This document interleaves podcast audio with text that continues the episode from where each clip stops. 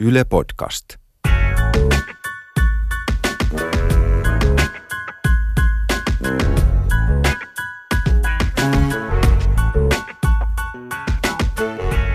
Kuten näytelmään pohjautuvassa elokuvassa Myyntitykit, Alec Baldwinin hahmo kertoo, ensimmäinen palkinto, Cadillac.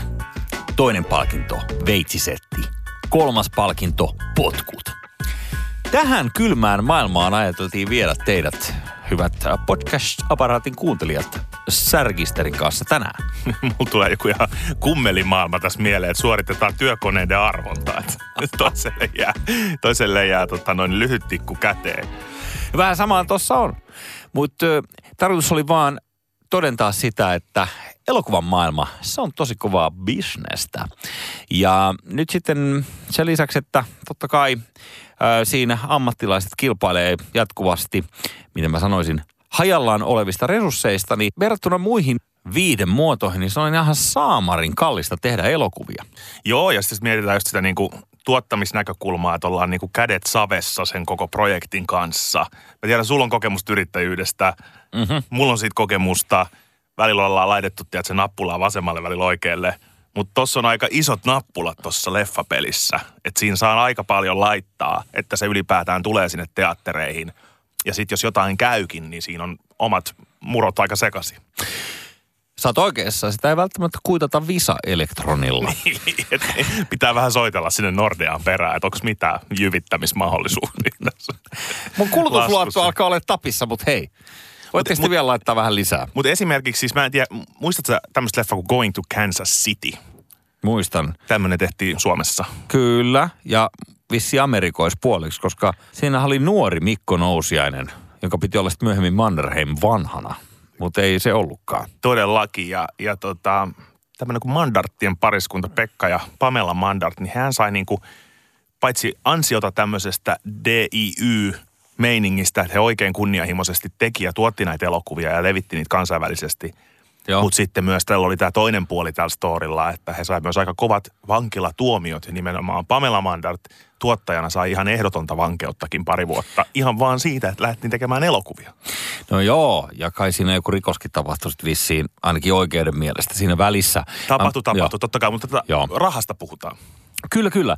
Ja mä muistan tämän ö, Mandartien tapauksen ja sen, että se ö, löi aika paljon laineita sitten eri puolille niin kuin suomalaista leffabisnestä. Mutta tuo on hyvä ottaa esille toikin juttu ihan vaan korostakseen sitä, että minkä kokoiset fyrkat näissä pyörii näissä elokuvissa, kun näitä tehdään. Ja sitten kysymys tietysti on siitä, että jonkunhan tarvitsee sitä aina sitä rahaa laittaa siihen kiinni. Ihan pelkästään julkisilla tukirahoilla nääkään ei pyöri.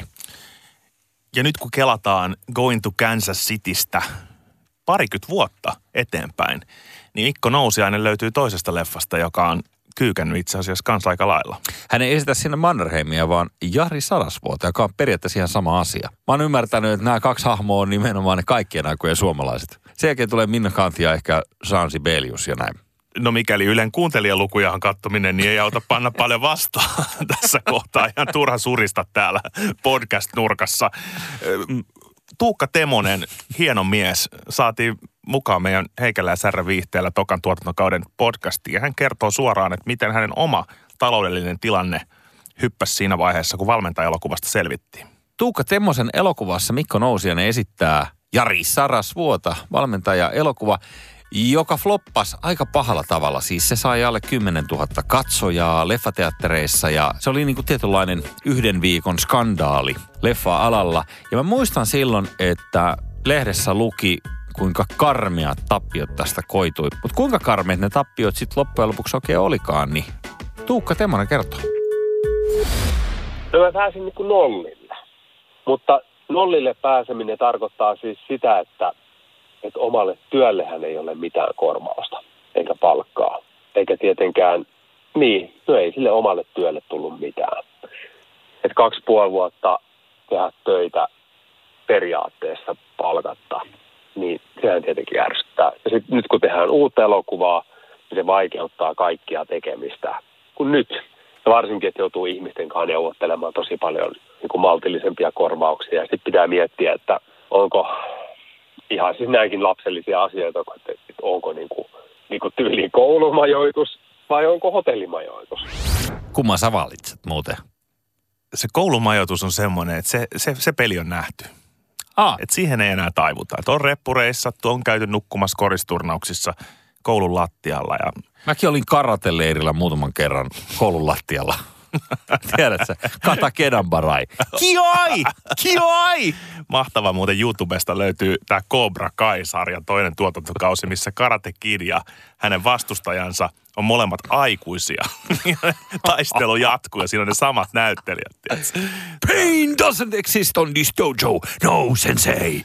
Siellä on niinku koobrat pystyssä. Mutta mä muistan tämän valmentaja-leffan tosi hyvin ja tämän. Ja itsekin yrittäjänä tulee aika paljon reflektoitua ystäville ja välillä omalle puolisollekin tätä yrittää bisnestä ja selitetty. Miettikää tätäkin storia keissiä, että tämä laitto sitä ja tätä kiinni ja nyt se on tuolla ja nyt se on tuolla. Mutta sitten usein vaimo sanoo, että okei, okay, kiinnostavan kuulonen homma, mutta mä en silti haluaisi olla sen tyypin vaimo. Et älä tee sitä samaa virhettä. tai just niin kuin, että yrittä, yrittäjyyteen liittyy niin, niin järjetön määrä riskejä, että mm. me ollaan jotenkin ohjelmoitu miettimään niitä positiivisia lopputulemia, mutta kun siellä on koko ajan se mahdollisuus, että kaikki ei meekään niin kuin piti. Tuli muuten tosta vaan mieleen, mulla oli yksi frendi, joka sanoi, että, että hän oli teini-ikäisenä tosi innoissaan, kun oli asunut isossa omakotitalossa. Faija oli yrittäjänä, tällainen kylmäkoneyrittäjä ja ö, 80-luvun lopussa kaikki niin kuin meni tosi hyvin. Ja sitten tuli lama yhtäkkiä ja se firma meni nurin ja oliko siinä firmassa sitten vähän niin kuin panttinakin sitä omaisuutta ja muuta. Ne joutui myymään kaikki talot ja muuta ja ne muutti tällaiseen asuntovaunuun johonkin tyyli kaupungin laitamille johonkin parkikselle. Ne sanoi itse vaan, että et, et se oli niinku tavallaan aika siistiä. Että perhe oli niinku aika läheinen, eikö niin? Ja, ja se oli vähän niin kuin sellainen seikkailu. Mutta tälle vanhemmiten, kun mä oon miettinyt sitä tarinaa aina, mä mietin, että mitäkö se faija on ihan oikeasti miettinyt, jos sä oot, sä oot niinku aikus, aikuisena äijänä painanut niinku isoa bisnestä isolla kamoilla ja pensseleillä ja, ja on, on, on menty vähän niin kuin tota, etelän lomalle aina välillä viety perhe ja joutu vähän parempaa kuplivaa, niin Mitäs siitä asuntovaunusta? Ja ei yhtään kaukaa haettu toi lama. Tämmöinen leffa-projekti takkiin tulo startupissa, jossain musabisneksessä, kun tulee takki oikein kunnolla, niin ei se niin kaukana ole semmoisesta henkilökohtaisesta lamasta, että mihin se voi mennä. Ja me ollaan molemmat nähty sitä meidän vanhempien ikäluokassa ja muualla, että miten se, miten se on Joo, niin ja- vaikuttanut totaalisesti ihmisten elämään se lamakausi. Että se ei ollut mikään, että okei, telkkarista tuli vähän paskaa ohjelmaa, vaan jengit lähti oikeasti fyrkat. Paitsi sekin on kyllä ihan totta. Paitsi Jari Sarasvuon, hyvät paitsi rumat ohjelma tietysti oli suunnaton Kyllä. Mutta Samantha Foxin legendaarinen 15 sekuntia. aina niin kun Rantalainen ei ollut kuunnellut sen sinkkuun, niin se otti hirveän Sehän lähti menee. Joo. Thank you Samantha. Mutta kuten tässä on tullut sanottua, niin isot rahat pyörii ja jopa sellaiset rahat, että ne saattaa muuttaa ihmiselämää tai sen kohtaloita. Mutta onko sitten jotain keinoa ennustaa sitä, että miten joku leffa tulee menemään? Kyllähän elokuvien menestyksen arvioiminen etukäteen on tosi vaikeaa. Ja siihen tietenkin jotenkin kehittyy ja jotkut menestykset on täysin käsittämättömiä ja yllätyksiä. Kyllähän tietenkin jollain aihevalinnoilla, kuten niin kuin kevyt komedia, jossa on Aku Hirviniemi ja mahdollisesti Jaajo Linnonmaa ja ehkä joku tota stand-up-koomikkokin siinä mukana, niin voidaan olettaa, että niille tulee katsojia. Mutta niissäkin tapahtuu poikkeuksia. Että jos ajatellaan Swingersia, jossa on niin hyvät näyttelijät ja hyvä lupaus ja odotus, niin ei sekään onnistu. Eli lopun kaiken sitä pystyy vähän arvioimaan, että mikä tässä ajassa menee ihmisiin, mitkä aiheet kiinnostaa, mutta lopun kaiken sitä ei pysty sanomaan. Sama on muuten todellisuus musiikkialalla, jos mietitään sellaisia ikonisia bändejä kuten Raptori, tai vaikka vähän myöhemmin Petri Nygård. Meinas mennä jotain väärää kurkkuun. niin. Se on hienoa, että sulla on tuollainen itsereflektio ja tuollainen hassu, tuollainen hullutteleva tyyli tänään, koska mä tiedän myös räppäreitä, jotka on valmiit heittämään sua jollain asialla. Ainakin jossain vaiheessa olivat. Joko mä oon itse reflektoiva tai sitten mä oon niin jotenkin paatunut psykopaatti ja pystyn mihin vaan. Jätetään se kuulijoille, Koska mutta ei muistelen- kuulijoille. Muistelen, että ihan kaikki räppärit ei joka vaiheessa digannut kysymyksestä, joka alkaa, että niin, teitä ennenhän oli toi Raptori. Aika parantaa haavat. Ja sulla on tästä kokemusta tästä kyselystä jostain jyrkiajalta varmasti, että sieltä meinasi tulla Flindaa päin, kun lähti tuommoista kyselee. Se litran karhupullo lähti aika äkkiä siitä kädestä. Mutta mut, mut, joo, Petri Nygård ehkä viimeisempiä esimerkkejä. Tämmöisiä, mitä ihmiset ajattelee, että tämä on muuten aika helppo toisintaa.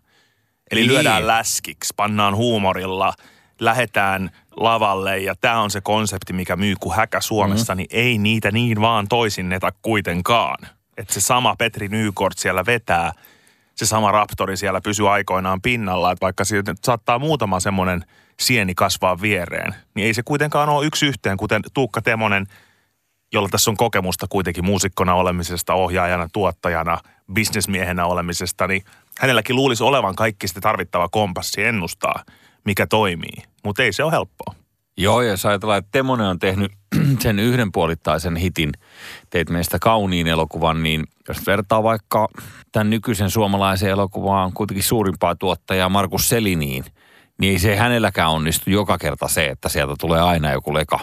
Et toden totta se on aika vaikea ennustaa. Ja nyt kun sä puhuit tuosta Newcordista, mä en olisi ikinä uskonut, että se, se Jannu, joka teki 90-luvun lopulla sen vitun Suomi-rockibiisin, joka oli kuitenkin niin kuin yhden hitin ihme, sen ajan ihme. Niin sitten välittömästi joku kymmenen vuotta, reilu kymmenen vuotta sen hitin jälkeen, niin yhtäkkiä hän palaa. Ja, ja sittenhän se vasta, se hänen kelkkas lähtee liikkeelle. Pro aina pro. Näin se vaan menee. Mutta tuosta mitä Tuukka sanoi tuossa äsken, niin tuli mieleen se, että tämä Swingers-elokuva, ihan esimerkkinä, niin siinähän oli eturivin komikot. Siinä oli ohjaajana Pamela Tola, hänen ensimmäinen ohjaus. Senkin pitäisi tuoda tietynlaista mielenkiintoa siihen rokkikseen. Se, se oli seksiteema. Se seksiteema, joka on huom, jo Tanskassa menestynyt elokuvana, aivan kuten saman tuotantoyhtiön – aikaisempi luokkakokous, jo mainittu luokkakokoushomma, sehän oli samanlainen. Ikään kuin tässä piti toistaa vaan se sama kaava, millä tehtiin luokkakokous, niin nyt tehdään tällainen swingers-elokuva. Ja sitten niin kuin jos ajattelee sitä maailmaa, mitä hauskaa tilannekomikkaa tällaisista niin kuin parivaihtohommista saattaisi saada, niin luulis, että siinä on kaikki edellytykset sille, että siitä tulee hitti. Ja jos sä käyt tuolla suuren monikansallisen laitevalmistajan top-listoilla katsoa, mitkä podcastit on Suomen kuunnelluimpia, niin kyllä ne otsikot on aika usein joku rohkea tappia, upea peppukokemus ja tämän tyylisiä juttuja. Että se top 10 on täynnä sitä, että meidän ekalla tuotantokaudella maalaama porno pyörittää internetin liikevirtaa, niin ei ole kovin kaukaa haettu. Okei, okay. otetaan pieni, otetaan pieni släppi vaan tuohon omaan naamaan, että keskitytään taas tähän meidän juttuun. Vielä Temoseen ja valmentaja elokuva, koska se on nyt hyvä case-esimerkki tässä näin. Minkä takia se valmentaja elokuva, miten, minkä takia sille kävi niin kuin kävi? Jos ajatellaan valmentaja elokuvaa, niin sen odotusarvohan on ihan hyvä. Ja niin se oli koko alan odotusarvo, että valmentaja elokuva saa jonkunnäköisen katsojamäärän. Mehän asetettiin se oma tavoite varovaisesti 60 ja 150 000 väliin, mikä menee semmoisesta maltillisesta komediasta, jossa on joku genre vivahde tai joku markkinaalinen yleisö. Niin siihen me tähdättiin, mutta ei se sitten kyllä niin kuin millään mennyt ja sille ei oikein semmoista luonnollista selitystä löytynyt muuta kuin sitten meidän ehkä katsojademografiasta, joka on 30-50-vuotiaat, pääsääntöisesti miehet, mutta osittain naiset, jotka tekee uraa ja on bisneksessä mukana. Niin tämä elokuvahan oli niille. Ja sitten jos nyt ajattelee, minkä tyyppisiä ihmisiä ne on, niin eihän ne nyt elokuvateattereihin mene milloinkaan. niin, milloinkaan. Jos se mene leffateatteriin, se on tietysti vähän ongelma. Mutta tässä Tuukka itse sen aika hyvin parsi kasaan. Ja heitänpä tähän tällaisen läpän väliin, että mikäli sulla on mikä tahansa elokuvan teema, jota 16, 17 tai 18-vuotiaat ei ole kiinnostuneet katsomaan, niin sun on mahdoton saada siitä hittiä. Koska se, mikä pitää leffateattereit pyörimässä, on nimenomaan sen ikäiset ihmiset, jotka ei pääse vielä baariin tai muuten kiinnostunut menemään baariin, niin se on se ikäryhmä siellä 15 vuoden 20 välissä. Jos ei siihen kolise, se on sama kuin televisiossa miljoona yleisöä et pysty saavuttamaan, ellei ole koko perheen ohjelma. Niin, että se leffan pitää tuntua vähän samalta kuin sähköpotkulaudalla huristaminen tuosta kampista eraa. No tämä just kuulostaa siltä, että joku 38-vuotias konsultti yrittää keksiä, että miten tehdään nuoriin Mä aika lähellä 38-vuotiaasta konsulttia. Mistä Se- ensimmäinen asiakas? Mä en ehkä itse ole mikään paras esimerkki tosta, kun musta tuntuu, että mä olin sitten taas joskus 16-18-vuotiaana niin semmoinen leffanörtti, että mä kävin katsoa oikein funtsimassa niitä leffoja ja syventymässä niihin. Ja se oma kokemus ei ole aina paras keskiarvo vertauttamaan, että mitä ihmiset haluaa. Ja se on mun mielestä ehkä yksi syy, mihin usein sorrutaan, että jos lähtee bisneksiä käynnistelemään, niin pitäisi varmaan miettiä muutakin kuin niitä omia fiiliksiä. Sitten toisaalta ilmaista omaa fiilistä, siinä ei oikein sielua. No sepä se. Et, et se on se niinku ongelma, että sit sä oot muuten vaan, että varmaan olisi niinku hyvä bisnes alkaa tekemään niinku vesihanojen tiivisteitä. Mm. Eli potkulauta, mutta ei sähköpotkulauta. Teki down a notch. All right. Mutta vielä jos puhutaan nyt tästä leffasta ja, ja bisneksestä, mikä liittyy siihen, niin kun siinä on se tukirahaverkosto, mikä on oleellinen osa sitä. Se on vähän niin kuin tämä Business Finland tai Tekes on startupeille, niin siinä on se välttämätön paha tämä elokuvasäätiö, joka sitten tekee käytännössä ne päätökset, että mihin että mitä leffoja Suomessa tehdään. Koska se, että jos et sä saa sitä julkista rahaa ja sitä päätöstä siihen, on tosi vaikea saada siihen jotain yksityistä rahaa, mikäli tämä elokuvasäätiö ole antanut sille jotain tukirahoja. Ja en ole itse sellaisessa lupaprosessissa ikinä ollut mukana hakemassa sieltä elokuvasäätiöltä yhtään mitään, mutta jos saan heittää, niin kuvittelisin, että se herättää jonkunnäköistä kateutta tai sellaista kyräilyä näiden hakijoiden kesken, koska kaikki ei voi sitä tukea kuitenkaan saada. Totta kai, ja se myös luo ihan koko pelisäännöt oikeastaan sille alalle. Että ajatellaan, että sä lähdet hakemaan sun ekalle progikselle apurahaa, niin sä käyt katsoa, mitä viime vuonna on saatu. Ja siitähän se niin kuin lähtee. Tämän verran on mahdollista saada kehittämiseen, mm-hmm. tämän tyyppisiin leffoihin on mahdollista saada kehittämiseen. Nämä on niitä jättipotteja, tämän tyyppisille mm-hmm. ne on mennyt. Niin sä alat jo päässä sanottaa sitä, että tämä on se todellisuus, mikä on luotu. Että aika iso valta on niillä, jotka päättää, että kenelle ja minkä verran. Mä kun on tällainen kapinen markkinaliberaali ja, ja saastainen imperialisti, niin Jos mä heitä sua kananmunalla niin en yleisesti allekirjoita mitään tällaista, että sotketaan markkinan toimintaa jollain tukijärjestelmällä, koska se kääntää sen välittömästi niin, että nyt nämä elokuvasäätiön ihmiset alkaa päättämään, mitä meillä tehdään ja se ei meekään enää sen yleisöehdolla. Mutta sitten siinä on se paskamainen puoli vaan, että, että kun niin kuin Roope Lehtinen meille taitaa kertoa erässä toisessa osassa tätä podcast-sarjaa, että missään muualla kuin Yhdysvalloissa, ehkä hikisesti jossain Bollywoodissa, mutta missään muualla ei käytännössä ole sellaista vapaasti kaupallista elokuvaa, joka menestyisi ilman, että sitä tuetaan. Eli esimerkiksi eurooppalainen elokuva on alati tuettua joka paikassa, niin tavallaan sit se pitää hyväksyä myös, että se on näin. Mulla on myös luonteen puolesta se, että mulla on aina sopinut enemmän se suoraan syvään päätyy ja sitten karjutaan ihan helvetisti ja mietitään, että miten päästään eteenpäin. Kun taas joku miettii siellä altaan reunalla pitkään, että miten tämä 25 metriä taitetaan ja se tekee siihen täydellisen suunnitelman Joo. ja tekee sen matkan harkitusti, niin Mutta sä oot se jätkä, joka hyppää avantoon ja sitten sua yllättää se, että se on kylmää. sitä luokkaa. ja, ja, ja silloin kun todella on tarvittu apurahaa, eli kun elämässä on oikeasti ollut velkaa joskus nuorena, ja sitä on haettu jotenkin velkasäätelyiden kautta, että on pitänyt ottaa lippuun tuolta ja lappuun. Ty, Vitsi, mä oon niin kyllästynyt noihin toimistoihin ja byrokratioihin. Ja mun luonteelle on aina sopinut se, että nyt suoraan vaan sovitaan, paljon mä saan palkkaa, missä mun pitää olla, mitä Joo. me tehdään. Niin mä uskon, että jos mun luonteisia ihmisiä on enemmän, niin myös sellaisille ihmisille on vaikeaa pelata tätä tämmöistä säätiöraha-apukokemusta. Apupyörät veke, mennään vaan. Niinpä. Joo. Mutta miten se on? Aiheuttaako tämä jonkunnäköistä kateutta nyt sitten alalla tämä vähän jaettava raha ja monta nälkäistä linnun poikasta? No jos nyt valmentaja asetetaan johonkin genreen, niin kyllä me esimerkiksi niin Jättiläinen on semmoinen elokuva, joka siis kertoo tuosta talvivaarasta. Hieno elokuva kyllä. Kyllä, erittäin hieno elokuva. Meidän elokuva on hyvin niin samaan kategoriaan menevä, saman niin kuin yritysmaailman aiheen ympärillä toimiva elokuva. Jättiläinenhän ei ole hauska, mutta meillä yritettiin sitä huumorikulmaa. Mutta kyllä mä sen menestykselle olen kateellinen, koska meidän elokuvalla oli samat edellytykset. Mutta toki mikään ei ole siis heiltä pois eikä missään muotoa, mutta kyllä me mietittiin jättiläistä, kun mietimme oman elokuvan että jos se pärjäs, niin miksei tämä meidänkin pärjää samalla lailla. Mä oon nyt nähnyt molemmat nämä elokuvat, mistä Tuukka puhuu. He, sekä, sekä valmentajan että jättiläisen. Ja mitä Jani Volanen teki Pekka Perän hahmolle, kun se huutaa siellä neukkarissa, kun siinä on se klassinen kohtaus, missä hän saa niinku ihan megaraivarit tällaisen Skype-yhteyden välityksellä. Sitten alkaa huutamaan ja just kun se niinku flippaa ihan totaalisesti ja se äijä ja paiskoo kaikki mahdolliset liput ja laput siellä neukkarissa, niin toisessa päässä – istuu tämä koko muu talvivaaran johtoryhmä silleen niin kuin nieleskellen, mutta sitten hänen huutamisessa tulee tällaisen niin kuin skypepätkimisen kautta.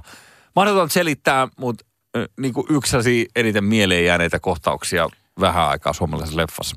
Mä ymmärrän sua tosi hyvin ja on ihan samassa veneessä. Suomalaisen mielestä mikähän ei ole hauskempaa kuin raivokohtaus. Siinä mielessä me ollaan hyvin japanilaisia, että kun ne tunteet sit räiskyy, niin ai vitsi, Tämä on muuten hyvä kohta. Tämä on hyvä kohta. Ja sitten paiskotaan sitä yläfemmaa. Musta tuntuu, että Tuukka Temosen haastattelujen perusteella häntä ei niinkään ärsytä se, että pitääkö joku vai eikö joku pidä hänen elokuvistaan. Vaan hän kaipaa itsekin tekijänä sitä kontekstia, sitä arvotusasteikkoa ja logiikkaa niille päätelmille, että miksi just joku juttu ei toimi tai miksi joku juttu toimii.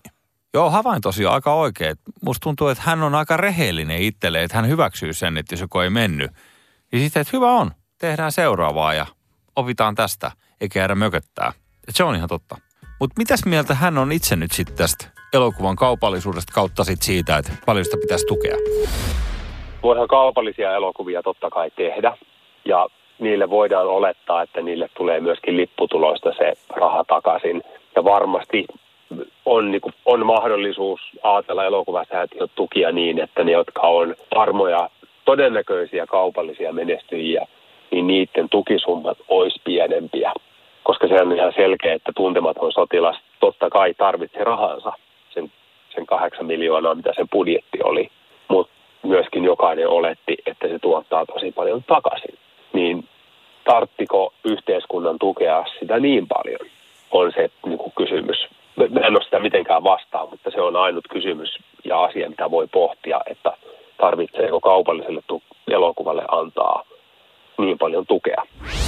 No nyt ollaan ydinkysymyksen äärellä, kun tässä tulee tämä ongelma, että tämä ei ole niin kuin yhdenvertaista, jos ruvetaan etukäteen arvottamaan, että mikä on kaupallinen elokuva ja mikä on ei-kaupallinen elokuva, varsinkin, niin kuin me ollaan aikaisemmin tässä jaksossa jo todettu, että kuinka vaikeet on ennustaa de facto – että miten se menee sitten loppujen lopuksi.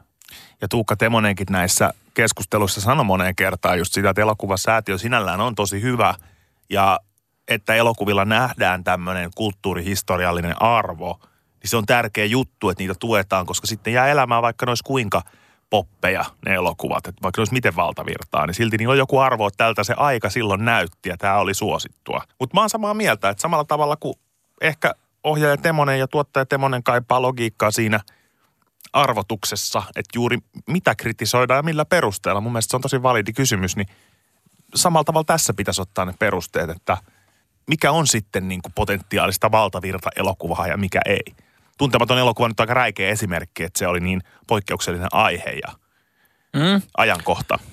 Joo, ja niitä tulee varmaan, en tiedä, kerran vuosikymmenessä joku tollainen mahdollisuus Aivan. tehdä tollainen noin, että siinä nähdään saman tien, että okei, että Suomi täyttää sata vuotta ja nyt me tehdään juhlaelokuva ja nyt me tehdään niin kuin nä- tällä ryhmällä ja että noita tilaisuuksiahan nyt ei ihan joka kulman takana ole.